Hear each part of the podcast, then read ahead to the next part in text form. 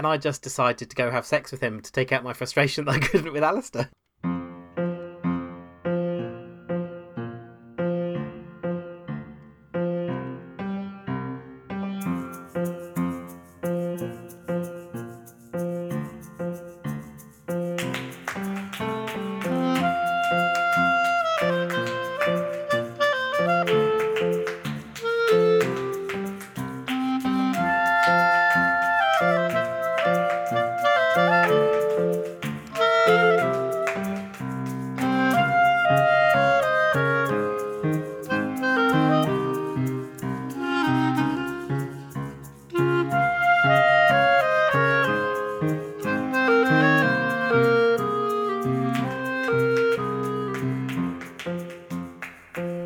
Right, shall I start us off then?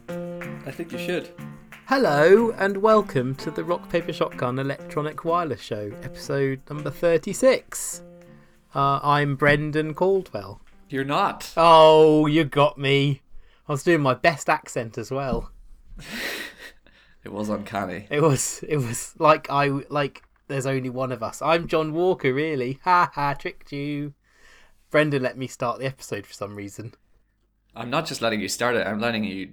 Oh, I'm in host the whole charge. thing. Oh my You're in goodness. charge. Brilliant. Okay, I well in that case I should probably um open TweetDeck. so if I'm in charge. that would be useful. Um yeah, hello, how are you? What have you been up to? I'm good. I haven't been up to much. I've been very busy writing a big piece, uh, which you may see later this week.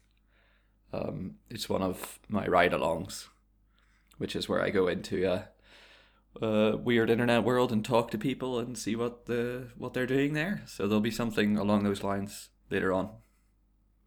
Can you tell us which game? It's Tower Unite. Huh. which is a strange. Uh, do you remember PlayStation Home? Yes. PlayStation Home was this uh, like hub world that you could go to on PlayStation, and you could there was a cinema and mini games to play, and it was just a weird place where you could hang out and have an avatar, and everybody had a house, but the houses were all the same. You could hang out with Um, as many as seven other people. Yeah, it was it was odd. Um, Tower Unite is a lot like that. Um, it's also a spiritual successor to a Garry's Mod thing called Gmod Tower, which was a, a whole other thing. It's basically mini games and hanging out. Um, and I went there to see why people do that, and I did not get an answer. Oh, But it was fun, so did you, Brendan? Did you make any friends? I wouldn't call them friends, but I definitely met people. Why do you ask? It's it's interesting that I should mention that because the topic this week is best mates in games. That was an excellent way to connect those things. Thanks. It was seamless.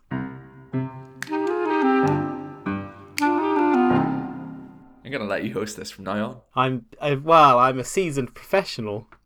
I used to work in a real life actual radio station. You know. What? Yeah, it's true. Answering phones.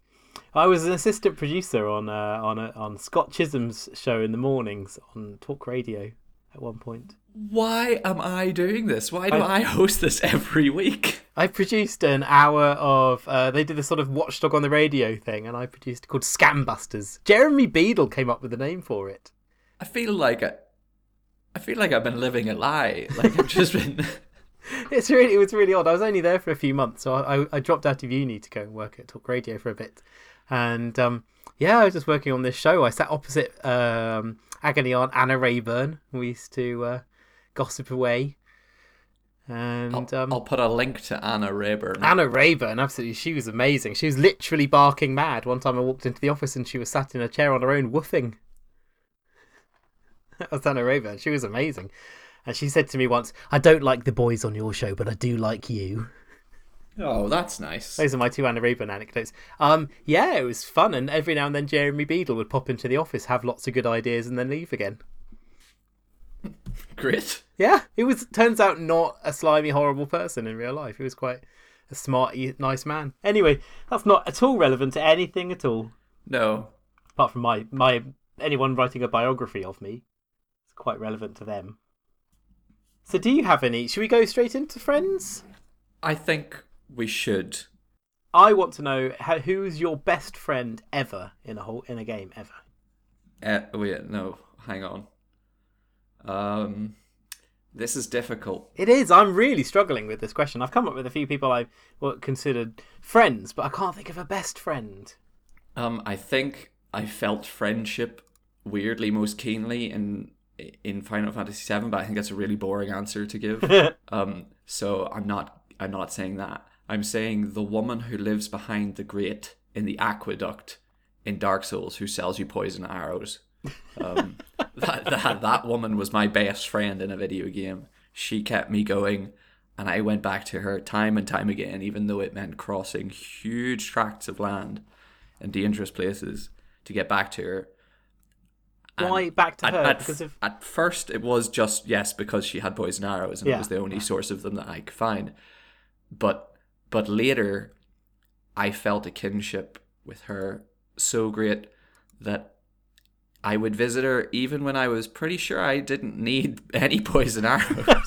wow. if I was back at Firelink Shrine, I would just go there, and I would. It was like almost like habitual. It was a weird habitual friendship. I would go, and if I only needed like three poison arrows, I would just go and buy them. But it didn't. I- didn't really need them because by that stage I was. I didn't. I didn't use them. But I would just. I don't know. I just liked her. She was horrible. Like she was just a horrible undead undead woman who was selling things and wouldn't come out of her like jail cell like alcove that she had gotten into. Um, but I I liked her for some reason. What did she get out of your relationship? Uh, souls. Okay, fair enough. It's a good answer. I've just thought as you were talking, I was part listening and part thinking. And I thought of my best friend in a video game. It's Alistair in uh, Dragon Age. That's good and interesting because our readers because our readers um, have given two predominant answers in this throughout our, our tweets and uh, Oh, have I and matched Facebook them? when he asked this. And um, Alistair is one of them, but he's not the winner. He's not the winner. There is an overwhelming winner, and I'll see if you can try Oh. and get it later. But I've just had a quick. look. Well, no, I don't. Oh, yeah, I'm, I think I know who it is. And actually, he is that he would be my second place. There was an interesting thing that happened with Alistair. I was playing um, a boy in Dragon Age, um, and as anyone who's played the game will know, your character's sexuality is up to you to decide, but your companion sexualities are not. Um, some people are bi, some are gay, some are straight, and I suddenly I realised as I was playing this game, and I've spent I I, I totaled it up because I was doing it for work. Um, I spent something like 120 hours playing Dragon Age, which is uh, probably the most I've ever spent with any game that isn't a puzzle game. Um, a 200 plus hours with Slitherlink would be my winner. But uh, so I played a lot. I played this game a lot, and I really went in deep. I really loved Dragon Age Origins an enormous amount. Um, and and the more time I spent with Alistair, the more I realised that not only did he feel like an actual real life friend, but I, I kind of fancied him a bit. did you did you romance him? I tried so hard to romance him, but Alistair just wasn't interested. And in the end, I did the strange thing, and I, I, I was genuinely attracted to Alistair. Um, and and and it was sort of a role playing attraction, but it was blurry. I don't really know. So the more I spent time with him, the more I just thought I just want these two to be together. It's just so perfect if they're together. And the conversation options really feel like they're going that way. And Alistair and I couldn't have been any closer, but we just couldn't kiss. And then later on, you meet um I, uh, in the order I played the game, I met this elf character. I forget his name. I think it began with a Z.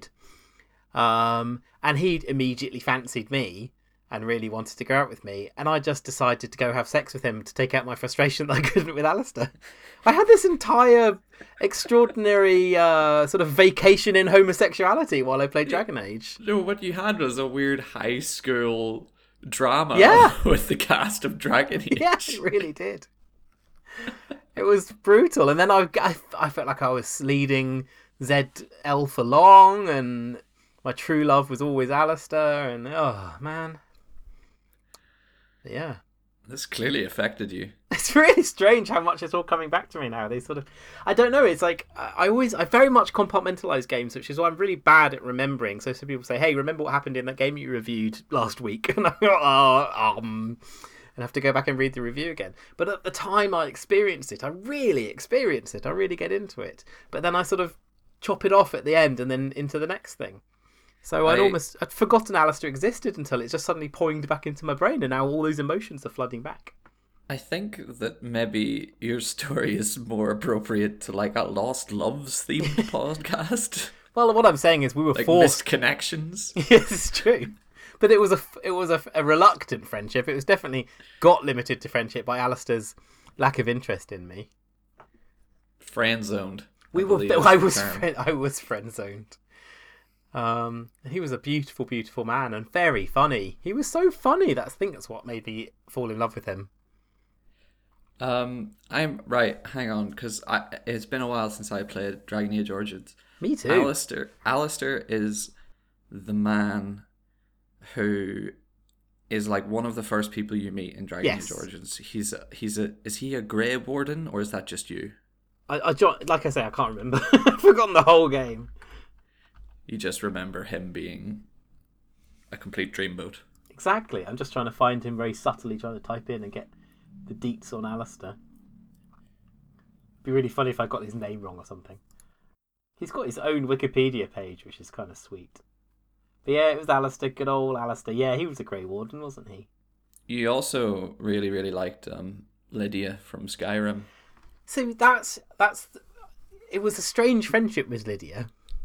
It was a little bit like being friends with a flower pot, in that you could have drew a, drew a smiley face on a flower pot and then declared that it's your friend. But Lydia didn't really have much, you know, agency of her own, other than to get herself killed. Uh, so Lydia is like the Wilson. Yes, she was my Wilson in Skyrim. She would uh, sort of aimlessly, haplessly follow me around, getting in the way and blocking doors. I have a video um, on YouTube, which is a ridiculous number of hits of her getting in the way of a gate repeatedly, being repeatedly slammed into a wall by a gate, and and not stopping.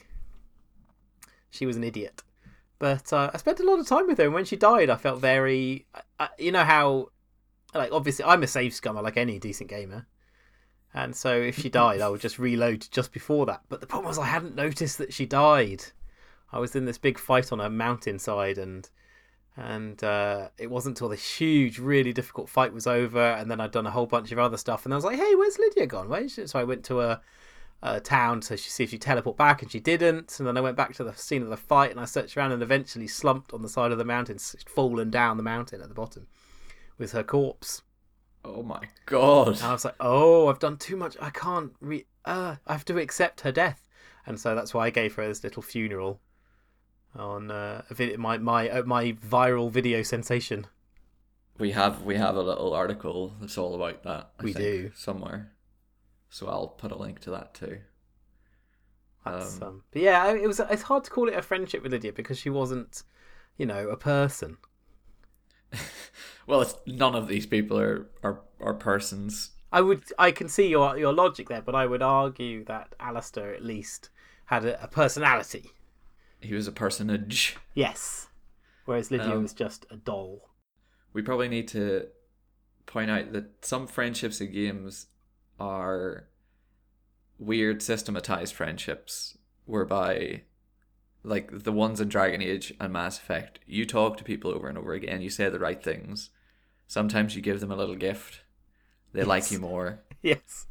Like a meter goes up basically, and like sometimes it's invisible and sometimes it's visible. The the biggest culprit of like one of the biggest most recent culprits of this is like Stardew Valley.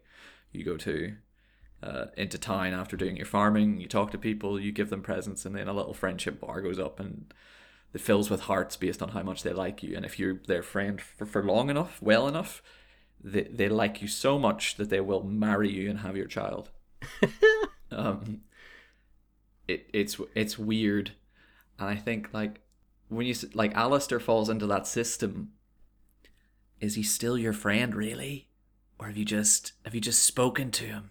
It was lot? the writing, yeah, I know, but it was the writing, wasn't it? And it's also you then start to um, anthropomorphize quite significantly. So you always bring that one character with you into every battle, and then you work really hard to make sure that they don't get hurt. And then you start to, you know, you start to um, sort of fictionalize just the mechanics of the game to be part of that friendship. And of course, the way the characters, especially in a in a in a Bioware game, the, the fact that the characters react to situations on of their own in their own way. So when you go off and you punch a baby in the face in a Bioware game, a nice person with you will go, "Oh, that's probably not very nice," and a good person and a horrible person will say, "Ha ha, you punched that baby well," and that gives them another sense of, of sort of individuality and realism.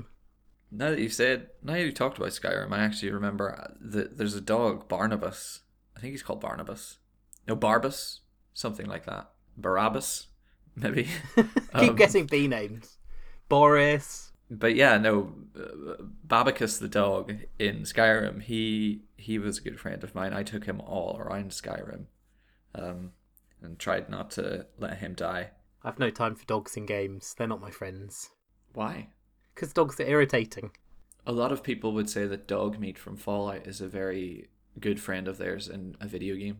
Well, those silly people. I wrote a, a, a splendid piece of writing about why he was the worst thing about Fallout on uh, the website rockpapershotgun.com. Please briefly explain. It was broken and he got in the way and he didn't do what he was meant to be able to do. Do you think the dog in Far Cry 5 is going to be better because he brings you guns? Uh, I hope it's not. Ne- it's just, just a, a, fiddly annoyance, isn't it? I'd much rather just be able to, you know, have ready access to guns lying on the floor like in every other game.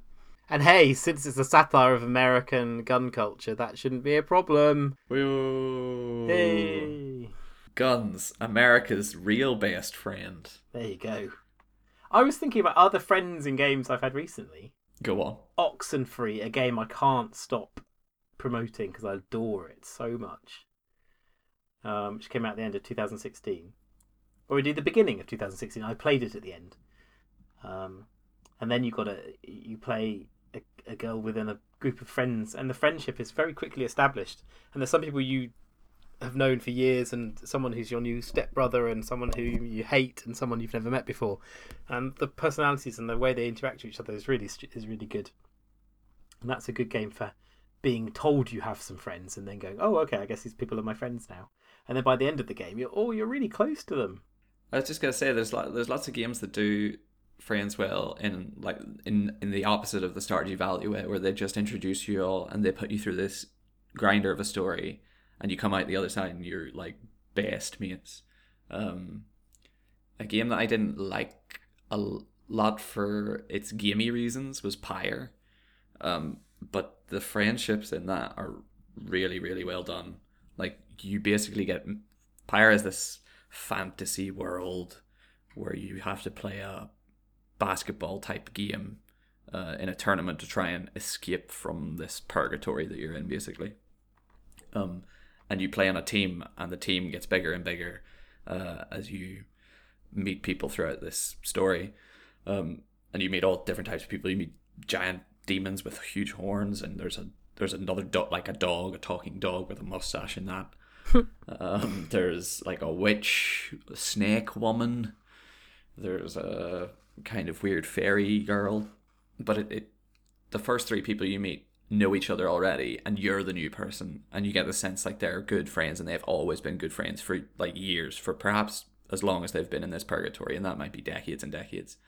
But then because of the way the game is when you complete a tournament someone will always disappear from your party. Okay. Uh, like they'll always ascend basically. So you have to pick someone and say goodbye to them. Ah.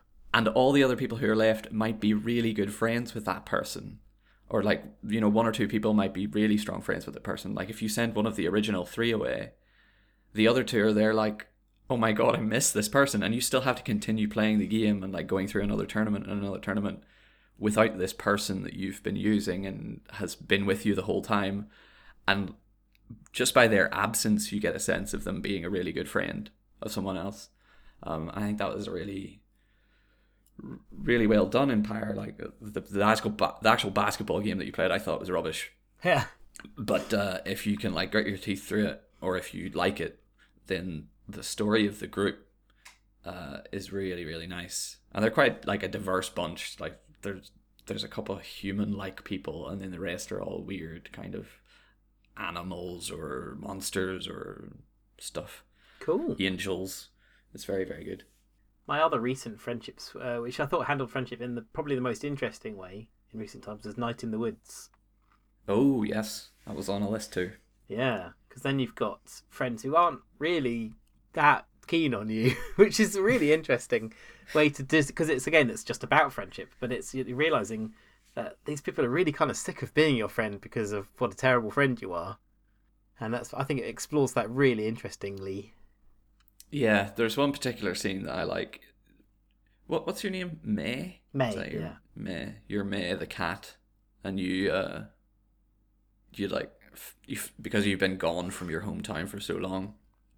You actually don't know a lot that has happened to your friends. I think that's part of what makes you a bad friend is that you haven't kept up with them, and everybody else is, um, kind of up to date and still sees each other every day and friends friendly with each other, but you just don't know what's been going on in their lives. And you act And- like that just doesn't matter. You just arrive back and expect them to start looking after you again. Yeah, and and there's a point when it becomes clear that like you've really neglected like uh, and one one one of them in particular like I think I got to the point where yeah they said something to me whenever they, we were out together because you take each person out every so often like to have a day with them like you spend time with them individually and you get to know them again a bit and uh, there's one point where one of them says something and you're just like oh no i'm so bad Mm-hmm. i'm awful Yeah, but it's really interesting exploration of friendship. It's good. What else? What else is on your list? That's my list. That's the list. Well, I mean, I can think. I, the problem is, I can think of other sort of friendly characters in games, but really, the sense of bonding, I've obviously forgotten a whole bunch. Um, uh, yeah, the one that kept, the one that sprang to mind was Rakuen, where but it's your mum, so it probably doesn't count. But the friendship between the little boy and his mum is really special in that game. But that's more of a mum thing. We should do an episode on mums and dads in games. Yeah, I, I maybe just family because I was I I was hes I hesitated to put brothers on my list. Yeah, same thing. Yeah, probably better in a family family podcast. We'll do that sometime. there'll be an episode where we don't have 18 certificate content. Family pod. I'm, I'm gonna get off the I'm gonna get off the episode and then uh, finish recording and then just go. Oh, how could I have forgotten this? And then feel like I've betrayed my friends. Is there any game where you wanted to be part, like you saw a group or some people in the game, and you thought, I want to be their friends. I don't want to hang out with this party of reprobates. I want to go and be those guys' mates. I can't. Sorry to be rubbish, do a rubbish answer, but no, I can't. Can you? Have you got a good answer to that question? I've got a half answer. Oh yeah. Else Heartbreak was a game that did uh, friendship in a weird way. You arrive in this town and you don't have any friends, you don't know anybody, but you quickly find out there's like a little hacktivist group and uh, they have parties and stuff like this. And I thought they were so cool. Like I wanted to be in their gang, wanted to be like part of their little activist group. And you get you know that your main character knows nothing about hacking or computers and you just have to completely blag your way through it so whenever you go to their hideout um, you have to do like tests basically to get in and they're asking you like, oh you know you know about this you know about programming and stuff and you, your character just has options to just be like say yeah i mean of course i know about this why wouldn't i i've been doing this for ages and you've only been doing it for the past like two hours but but i really felt that like i wanted to be in among them Like, i Ah. wanted to be i wanted to be go to their parties and yeah it was like wanting to be part of the popular kids See, it's funny. I didn't even get that far with Else Heartbreak because my understanding of programming was so much worse even than his that I didn't get anywhere. Like, so I didn't even identify with his level, let alone their level. I was so it just I just felt completely rejected by that game from the start. It was like, oh, I'm really done. I am calling a moratorium on games about programming. This is the same as authors who write about writing books and filmmakers who make films about movie directors. Get over yourselves, games developers. We know you're interested in coding, but we're interested in you doing the coding. That's it. i don't want that moratorium So You've got enough. You have you have plenty already of coding games. It's the it's this narcissistic trend that has to come to an end. Yeah, but it happens in books, and in books it's good, and in games sometimes it's good, and sometimes it's not good. That's fine. I'm just saying you've already got enough of them. The 250,000 that came out in the Think- last three years should be enough. I think we can we can have a few more. Let us have a few more, John. Go on. Oh, you can have two more. And that's it. Three. Come on. No, two. But it's for eternity that you're getting your way, but it's only three that I'm getting my way. Ah. The moratorium is for five years. Five years off coding games. And I get three in that time. Yeah, a big. This is more than a, this is ridiculously generous. Don't push your luck here. I'll take it. Good. Glad we sorted this out. Phew.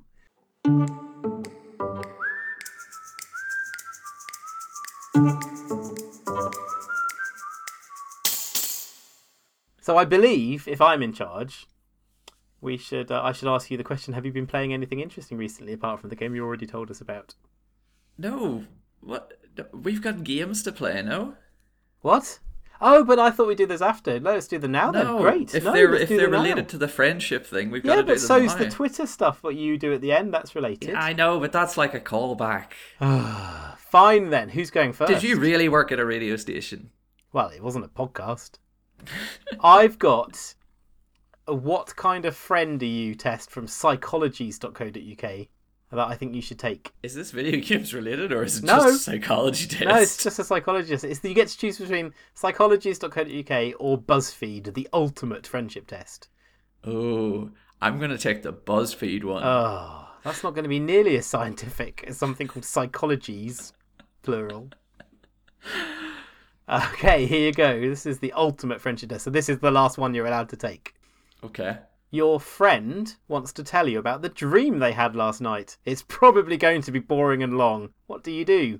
Do you listen to the dream, or do you say, and it's specifically, smell ya later? Um, I listen to the dream. You fool. I wouldn't even listen to my wife's dreams. I listen to it, but I try to make it clear that I'm not that interested. I just go, ah, ah, ah. That's what I do when she tells me about dreams. I just make this noise all the way through. Ah, I don't want to know. Stop telling me about your dream. Ah, ah. Until eventually she gives up. It's your friend's birthday. Their only birthday wish is for you to rub a delicious egg custard all over your body. Do you see? I told you you should have gone with psychologies. Do you do it? Do you brush cu- egg custard all over your body for your friend? No, No. No, they can get something else. What kind of friend are you? I'm not doing that. No. If they Your were my real friend- friend, they wouldn't ask me to do that. I don't like those. My goodness, I wish I had friends that asked me to smear custard all over my hairy mod. Your friend is about to be offered a dream job, but the new boss has one very specific demand. For your friend to get the job, you have to punch yourself in the face.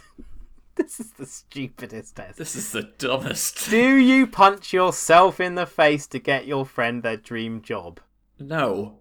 Wow, wow. I'm not. cold. No, I'm not. Right. Here's what's off my list whenever it comes to friends. Right. Yeah? Self harm. Uh huh. Custard. Self custarding. Uh-huh. All right.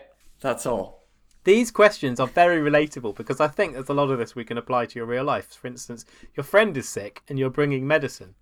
But the only way you can get the medicine is to sit alone in a room with Shia LaBeouf for an hour. Do you sit in that room? Uh, yes, I do. Of course, I would sit in that room whether or not they got. The, I would sit in that room and give the medicine to Shia LaBeouf because he probably needs it more than my It's friend. true. Although he'd probably inject it in his eyeball or something. Uh, Shia LaBeouf. Is that is it Shia, not she? I don't know. I don't know. Shia makes him sound like an Islamic law. This is true. Maybe he is. Maybe Transformers are required watching. You have plans to hang out, but your friend is being guarded by a large angry goose. the only way to get to your friend is to go through the goose. Do you fight the goose? Uh,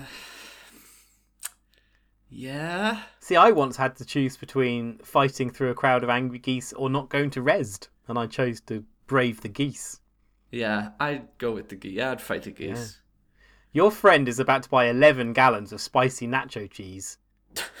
Why? but they lost their wallet and need you to buy it. Do you ask questions? No, I just buy the cheese. Or yes, I have a lot of questions. I don't just ask questions. I tell them that they will not be doing it. You can't. You're not allowed. You have to ask some questions, or uh, maybe you can ask questions and then refuse. I'll ask enough questions that The time for nachos has enough time, yeah, enough time has passed that they won't want that much nacho cheese. Okay, there's two more of this rubbish to go.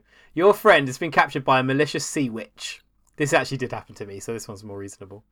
The only way to save them is by wrangling the slippery, ill-tempered sea otters that guard the sea dungeon. Do you wrangle those otters? Did you get this from BuzzFeed or from Clickhole? I swear this is not clickhole This is actually BuzzFeed. Um, yes, I'm going to do that. I'm going to do that for my friend Of course. because Well, who wouldn't? Your friend turns out to be a creature that can only survive by feasting on the souls of the innocent. Do you help your friend find victims to stay alive? no. No, of course not. But the, weirdly, the answers here are yes, of course. And how do I know they won't take my own soul? Which is a very sort of uh, It's a selfish, selfish approach. reason not to have innocent people die. Like, uh, You got really smart friend. You're a smart person. You're not gonna put yourself in harm's way for something as dumb as a friendship. You're going to go far in life. see, they've no, That's rubbish. They've they've made me sound like I don't put, I don't like them. I wish we'd done the psychologies test. Um, I've got a, I've got a, I've got a game we can play, right? Okay. But it's, but Rubbish. we're going back to video games here, Ugh. and it's not really a game as such. It's more of like a thought, a kind of series of thought experiments. right? Okay. We're gonna. It's about best friends still. and It's still about video games. It's basically a series of questions asking who would get along in video games. Okay. I'm gonna pair some characters up, and they'll be from different games. And you're gonna tell me if you think they would get along, or if they would not get along, and why. Okay. All right. Lydia from Skyrim Mm-hmm. and Niko Bellic from GTA 4. Ooh. I, again, we have the whole uh, Lydia problem. I think Niko's one of the most interesting characters in the game ever. Really? Yeah, I do. He, um, I don't like the GTA games very much. I mean, I think I'm very impressed by them, and they're fun to muck around in. But I never like the storylines. I always feel like it's just a toss of fantasy. Um, but Niko's really interesting because this is the man who who watched uh, a, a a class of school children get murdered, and it never and he never got over it, and he's lived in this hell of his own misery, and now he's trapped with this moron cousin and just in terrible debt and, and, and in this awful life he clearly doesn't want. He doesn't he's the opposite of the glamorization of, of, of violence that the GTA games normally But feel he they're being so continues. clever. He continues to be a terrible person. He does absolutely, but he doesn't. I feel like I feel like Niko was trapped inside. It was like he'd been conditioned to this and, and hated it, and it, he almost felt like uh, anachronistic to the to the, the the game he'd been put inside. I found Niko really interesting. It was almost like almost like Rockstar. Someone inside Rockstar was going, "Guys, really? Are we really? Are we really still thinking it's it makes us look clever to do?" Anyway, so um, but again, the problem is that Lydia isn't isn't a person; she's a doll. So no, I don't think they get on. I think Niko is too clever and interesting to, to want to spend time with, with Lydia. So you think that they'd meet in a bar and Niko would just kind of like leave? Yeah, well, I think he'd just, you know, he wouldn't go to the bar. Okay. Yeah. What about J.C. Denton and Adam Jensen? No, that's a good that's a good question, isn't it? Well done. The two Deus Ex protagonists. I think JC Denton would have no time for Adam, and I think Adam would just be really annoyingly doe-eyed hero worshipy and not not appreciate or understand how little respect JC had for him. See, I think that Adam would spend most of his time with JC Denton, not knowing who he is, and complaining about his life and how he's got all these problems, but or asking him questions, and JC Denton being, "Why? Why you? You've got the wrong. Go and do your job." yeah, So I don't think they would get on. no. Uh, what about Ger- Geralt from The Witcher and Henry from Firewatch? I think Henry is such a nice chap. That yes, I think he would go to ridiculous lengths to accommodate Geralt's awfulness, and just try to find the best in him. I also think Geralt, for being an incredibly boring character most of the time, would probably come round to that kind of attitude. Because he You is think- friends with a lot of tossers. So you do think Henry could convert him? I just think that with enough time, yeah, if they spent enough time together, they would be- they would become friendly. Out in the woods, maybe. You don't think Geralt will sabotage it by doing something really stupid, like trying to sleep with Delilah or something? I mean, that would be the first thing that he asks Yes. about. Yes. Yes. But um, I think they would be walking through the woods, and Henry would probably get into some trouble, and Geralt would try to help him, but Henry would actually get out of the trouble himself fine, and they would see that they're, you know, they're they're they're good together. I can just I'm just imagining they've they've been chatting away about not very much not much important, just sort of filling the time, sort of chat. And then they're just sat on this rock by the lake and Geralt's just sort of he's gone quiet and he's just staring at the water. And um, Henry just sort of puts one of his big sausage finger hands, just gently just taps Geralt on the knee and says, It's okay, it's okay. I can see that happening. Yeah. Yeah. Geralt uh, was also there was a news uh, bit of news recently that he was going to appear in another game. Um, and lots of people, very silly people, were saying like Soul Calibur Six, but actually it's probably Firewatch Two, isn't it? Firewatch 2 is guaranteed. I think they pop that on the front page now. That's confirmed. Um, what about this one? HK47 from Knights of the Old Republic Uh-huh. and D- and DJ Atomika from Burnout Paradise.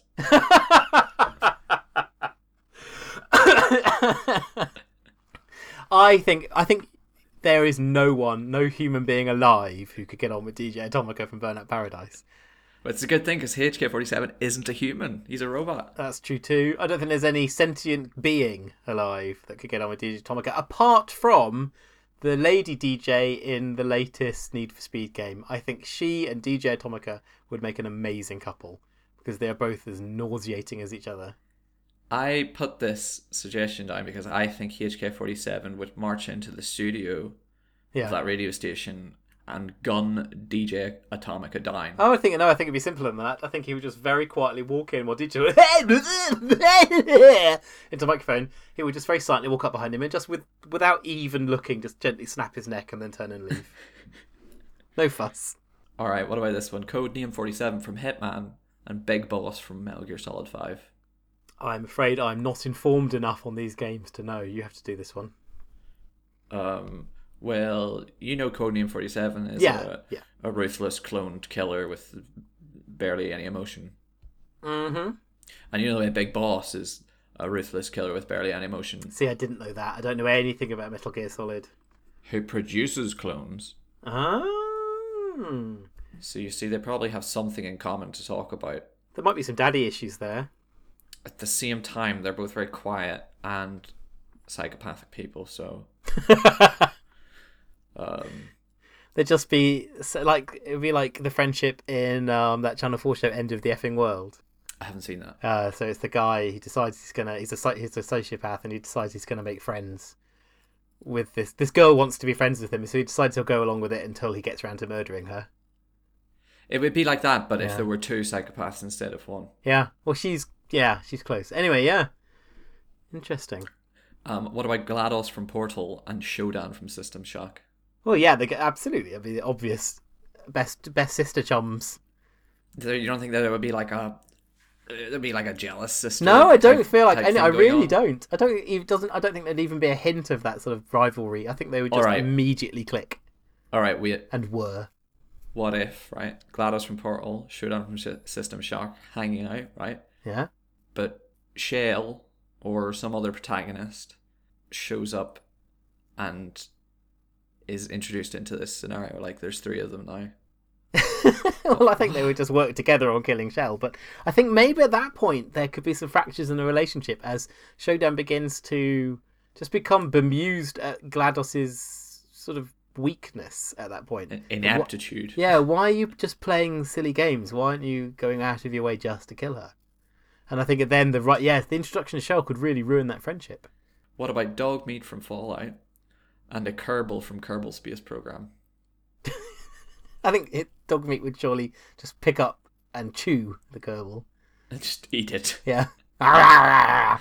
Dead. Um, what about Manny from Grim Fandango and Gravelord Nito, the King of the Skeletons from Dark Souls? Not knowing Dark Souls, I don't know this person very well, but Manny is so effervescently lovely. I can't imagine he wouldn't get on with anyone.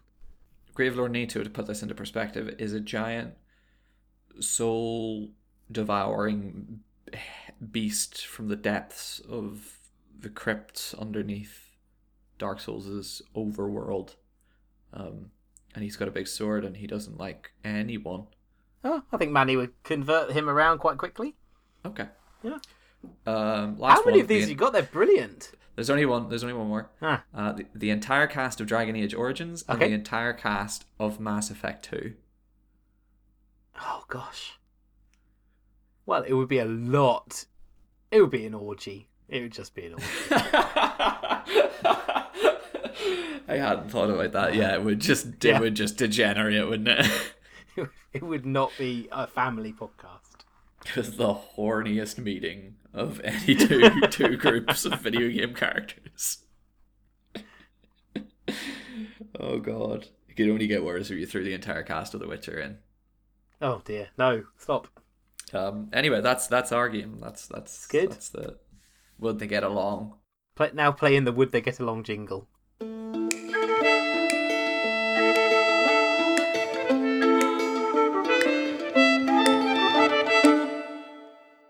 Yep, we've done it.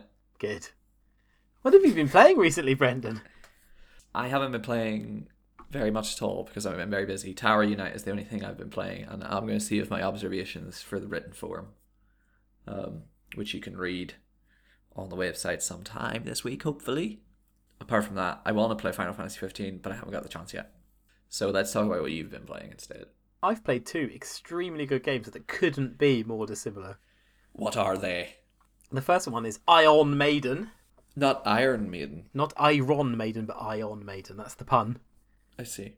I wrote a very clever pun strapline for that review uh, based on an Iron Maiden album. taken away. Someone changed it to something rubbish. Someone, Adam, someone.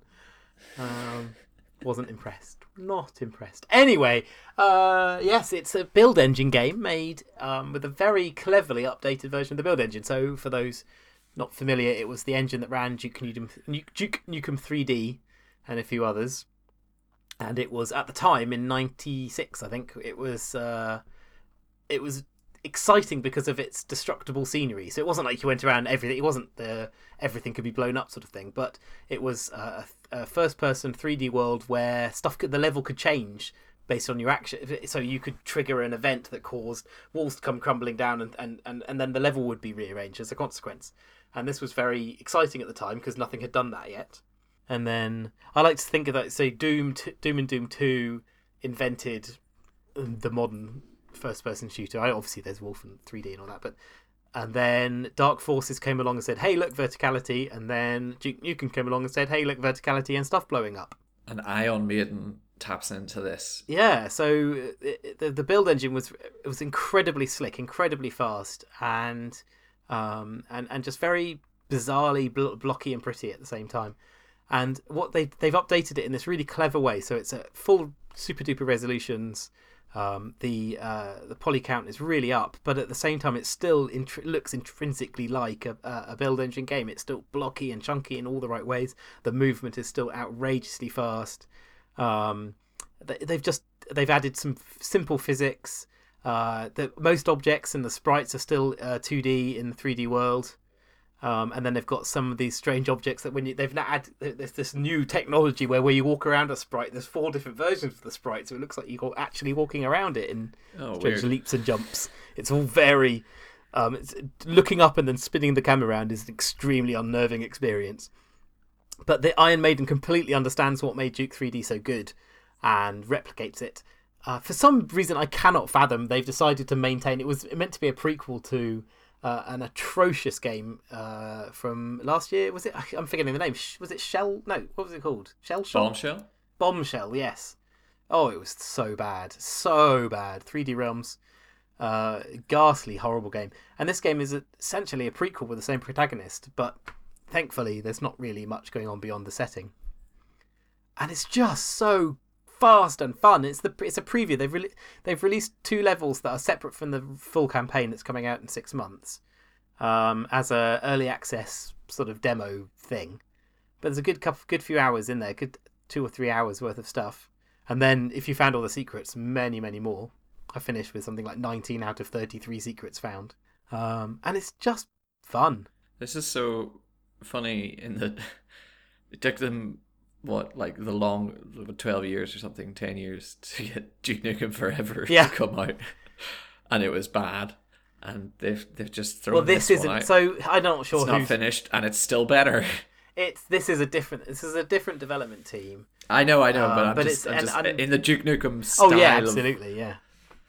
Um, Yeah. You know, no, it, com- it it it completely understood what made those mid '90s FPS games so good in the way that lots of other modern attempts to replicate it haven't. It's and it's just really oh, it's just so much fun and it's crass, but sort of appropriately crass, I guess. Um, I really liked it. And then at the other end of the extreme is Chutchel. Ch- ch- this is the other game you've been playing This is the other game I've been playing. I've stuck a recommended sticker on both these games. Chutchel. Yeah. i've been saying it Chuchel. Chuchel could be right, could be Kukel. I have absolutely no idea. Chuchel. This is the be- thing about the English language that I'm I'm learn I'm learning more and more every passing day in Spain is that our pronunciation is dumb as hell. Well, don't forget this is a game made in the Czech Republic, so goodness knows, you know, throw in all the Slavic connotations. Um, they always come up with a. I spoke to the developers years ago of this um, Amanita design, Yeah. and they say they always come up with a new name for their game that's a bit strange and a completely new word because so that it'll just show up on Google. That's very smart. Nobody else will have said so. Nobody else has come up with botanicula. Makes no sense. Or machinarium, Machinarium, yeah. uh, Samorost. They're just they're just kind of nonsense words that they can use to be the only the only thing in the world that is called that thing. That is smart marketing. The downside is it's hard to remember how to spell and that, so this has the, Or say. the counter. Anyway, yes, indeed. So Kukel, that's how I'm going to call it now. Um, it's just one of the, the most beautiful, funny, adorable games I've ever played. I can't. I just laughed so much, so often.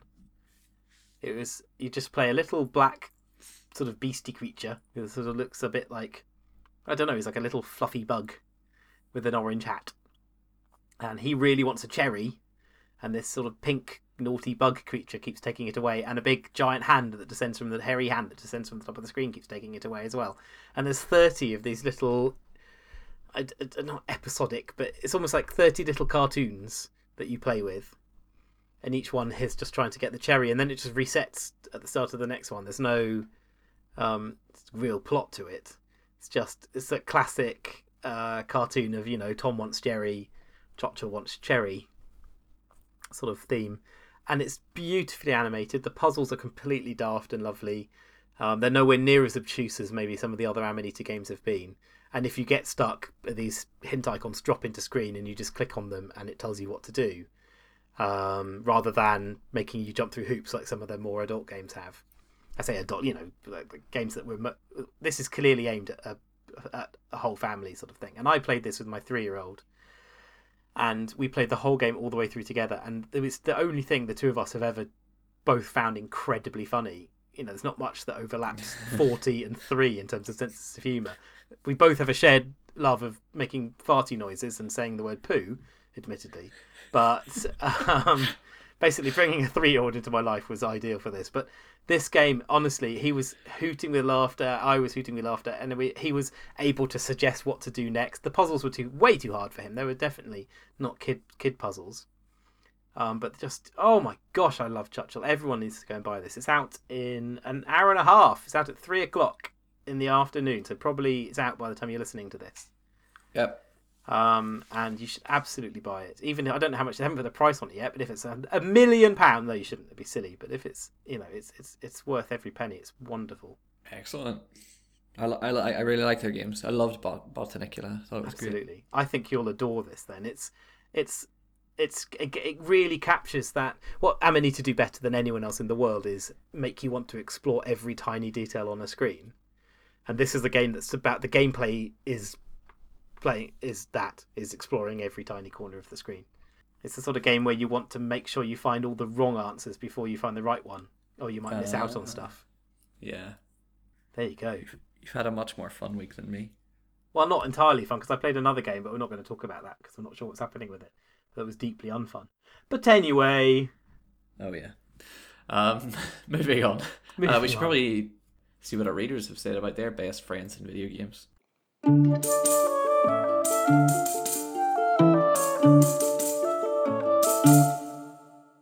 I'm going to reload the tweet because there's so many new answers. Yeah, there was a lot this week. We asked, um, who's your best friend from a video game, and also what games depict friendship well, and we got loads of answers. Mm-hmm. People love having friends. Turns out. It seems to me that you live your life like Garrus. Garrus is the number one. Garrus is the number one and he friend. is a very fine choice. I think that's really interesting because I what they did so well with Garrus was make him feel like he wasn't essential, but you personally had figured out that he was special. So you can play the whole way through all of the Mass Effect games without even having him in your team. He's totally non-essential, but you individually went, "There's something special about Garrus. So I'm going to keep him around." And I think that's really interesting that they wrote him in such a way that everyone felt like they were the one being clever to notice how great Garrus was. Am, am I just really dumb then? Because I never really cared for Garrus. Yes, So maybe I didn't. yes. I just didn't notice that. That does mean that you are really dumb. Okay. There is a line. Oh my goodness, there's so many funny bits. There's so many funny bits if you get in a relationship with him. There's the most incredible conversation with what's this Jobs the scientist dude, who really, really wants to ask you how is it possible to have sex with a with a, a creature with an exoskeleton made of spikes, and is delicately trying to tiptoe around the question, and it's extraordinarily funny scene. You don't get that unless you you boink Garrus. Oh, I see. So Yeah. really, I just didn't do the most interesting way. Oh gosh, and then the final scenes of Mass Effect 3 when Garrus and, and Shepard, oh, it was heartbreaking. It was so beautiful. What else have people said? He's definitely the number one. Absolutely. What did people say about? People have just been posting gifs of Garrus dancing. It's true. And people making references to chafing, which is what the scientist refers to in the game. Um. Oh, here's a good one. Elliot Gardner, uh, about Lydia, says Lydia is like when you date someone new to get over the person you thought was the one. yes. It's harsh. Very Perfect. harsh. Anime Plays says uh, Alistair from Dragon Age Origins. Sure, he was also my boyfriend, but that only happened because he was such a topping friend to begin with. There you go, see? Um, let's see. Anti Necromancer says, um, Gregg from Night in the Woods, because you always need that one. Is it really a crime type of friend? oh, I see. I see what they mean. I lacked that friend in my childhood. Oh, I had I had plenty of Did those you? friends. um, Doctor Ad- Avendinia says HK forty seven. Gar- Garrus is second. Wow. So there we go. I mean, I loved HK47. Who didn't? No, But to yeah, call him a friend absolutely. would be a stretch. Yes, I wouldn't trust him with anything. Um, some other people, Lude Deacon says Bea from Night in the Woods as well. Got a couple of people saying Claptrap from Borderlands, who is that like Really? robot, that jokey robot from Borderlands. Are they joking? I don't know. I thought he was a little bit overwhelming. Uh huh. It's like having a friend who just makes jokes all the time, and Maybe they're that need to stop them. Because others, there have to be those people, right? And so they have to think that's the correct model for friendship. So maybe those are the people who think Claptrap is the best one. Io Dinosaur says there's no game that forms a friendship faster than being asked to incinerate a box. Hashtag portal. That was very clever psychology. Good work. Um, we've got it's got multiple gifs of Garrus doing a little like dance by himself. Um, uh, Johnny Bull says Frank Bilders from Far Cry 2, a terrorist, murderer, human trafficker, and drug smuggler, but a good pal. um, Tom Cleaver has posted a picture of uh, the man in the cage from Another World, and it's a person he says who pa- cross path with, cross paths with throughout the game, and you help each other out so many times despite understanding nothing about each other. Unlike many video game friendships, there's a sense that he's living his own story rather than just popping up to help you do what you wanted to do anyway. So there are some that aren't Garrus. It's true. I like this from MC Shepherd. Uh, Ted, the combat engineer summoned from Tabula Rasa. He was a it was a lonely place before the final day. That summon was the only other collaborating human being I would see for days. He was there day and night, fighting by my side, protecting the worlds from the Bane like a true friend. That was the player of Tabula Rasa there.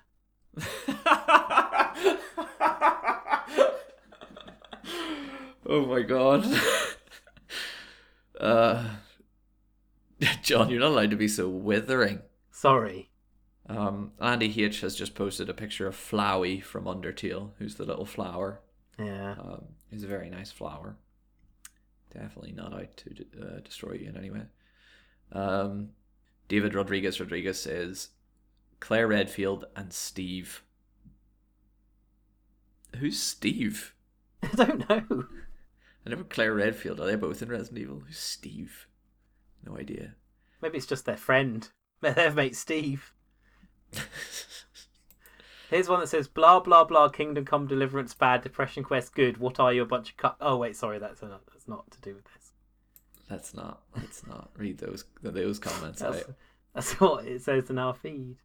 Ah, Tristan Turner says there's a scene later on in The Witcher 3 where the Witchers are all getting drunk around a table and shooting the breeze. Don't think it did much in terms of quest plot, but it felt like a fun moment and gave some nice character reinforcement. I played all of The Witcher 3, and that was the only moment in the game that Geralt felt like an actual human who could talk to other humans when he was drunk. So, We've um, all got a friend like that though, haven't we? yeah, I love that scene. If only because it's the one, it's the payoff for playing such a boring person for so long. But yes, um, you end up wearing one of the other characters' clothes as well. it's weird if you sneak into her room and wear wear her clothes. There's all three of you, just three guys. Just it's like the it's like the dumbest frat boy thing, but it's weirdly endearing. I'm really I'm I have a new respect for our listeners picking Garrus and, and Alistair as their tops. You get a new respect for our readers every time you come on the podcast. It's true. I just default back to hating them all in between episodes. James Brophy says uh, Broken Sword's Nico, which I thought about, and because he does point out that she is a romance later on, and it's my favourite romance ever in Broken Sword 3. But in the first couple of games, yeah, she's sort of very abrasive friend. She's interesting. Have you finished tweet? Have you finished the tweets? I think we finished. The... Cool. Do you want me to wrap up, or will you? You can wrap up because you're the host today. That's true. Well, as the the guest host of this podcast, that I used to host back in the day. I don't know if all the old episodes still online anywhere. I can't find them. We very unhelpfully called it the Rock Paper Shotgun Electronic Wireless Show then as well. So um, they used to be up on Libsyn. I think I probably got some on a hard drive somewhere because it used to be me who would edit them. But um, as a former host, I know how to close the podcast. You insult the listeners and then recommend they read a rival website. That's it, isn't it? Mm, close. Oh crap. Um, sweet. I think we should say I'm going to thank Brendan Caldwell very much for coming on my podcast with me. Thank you for having me. Do you have a Twitter account? I do. It's at Brendy underscore C. Instagram? No. Uh, MySpace? No. Friends Reunited? No. Uh, I'm uh, at Botherer on the Twitters, and you should follow us both for witty banter. Thank you very much for listening. Please do um, email in topics that you can think of. Do we have a podcast specific email address, or is it we just do. the It's, one? it's podcast at rockpapershotgun.com. That works. So please uh, write in. Don't just send in topics. Also write letters that we can read out on the podcast. Write uh, amusing comments and and interesting, so we can have like more reader interaction. That naturally lends itself to live shows and eventually fame. Yes, and also make sure that they're clean enough that we can read Oh, we can censor.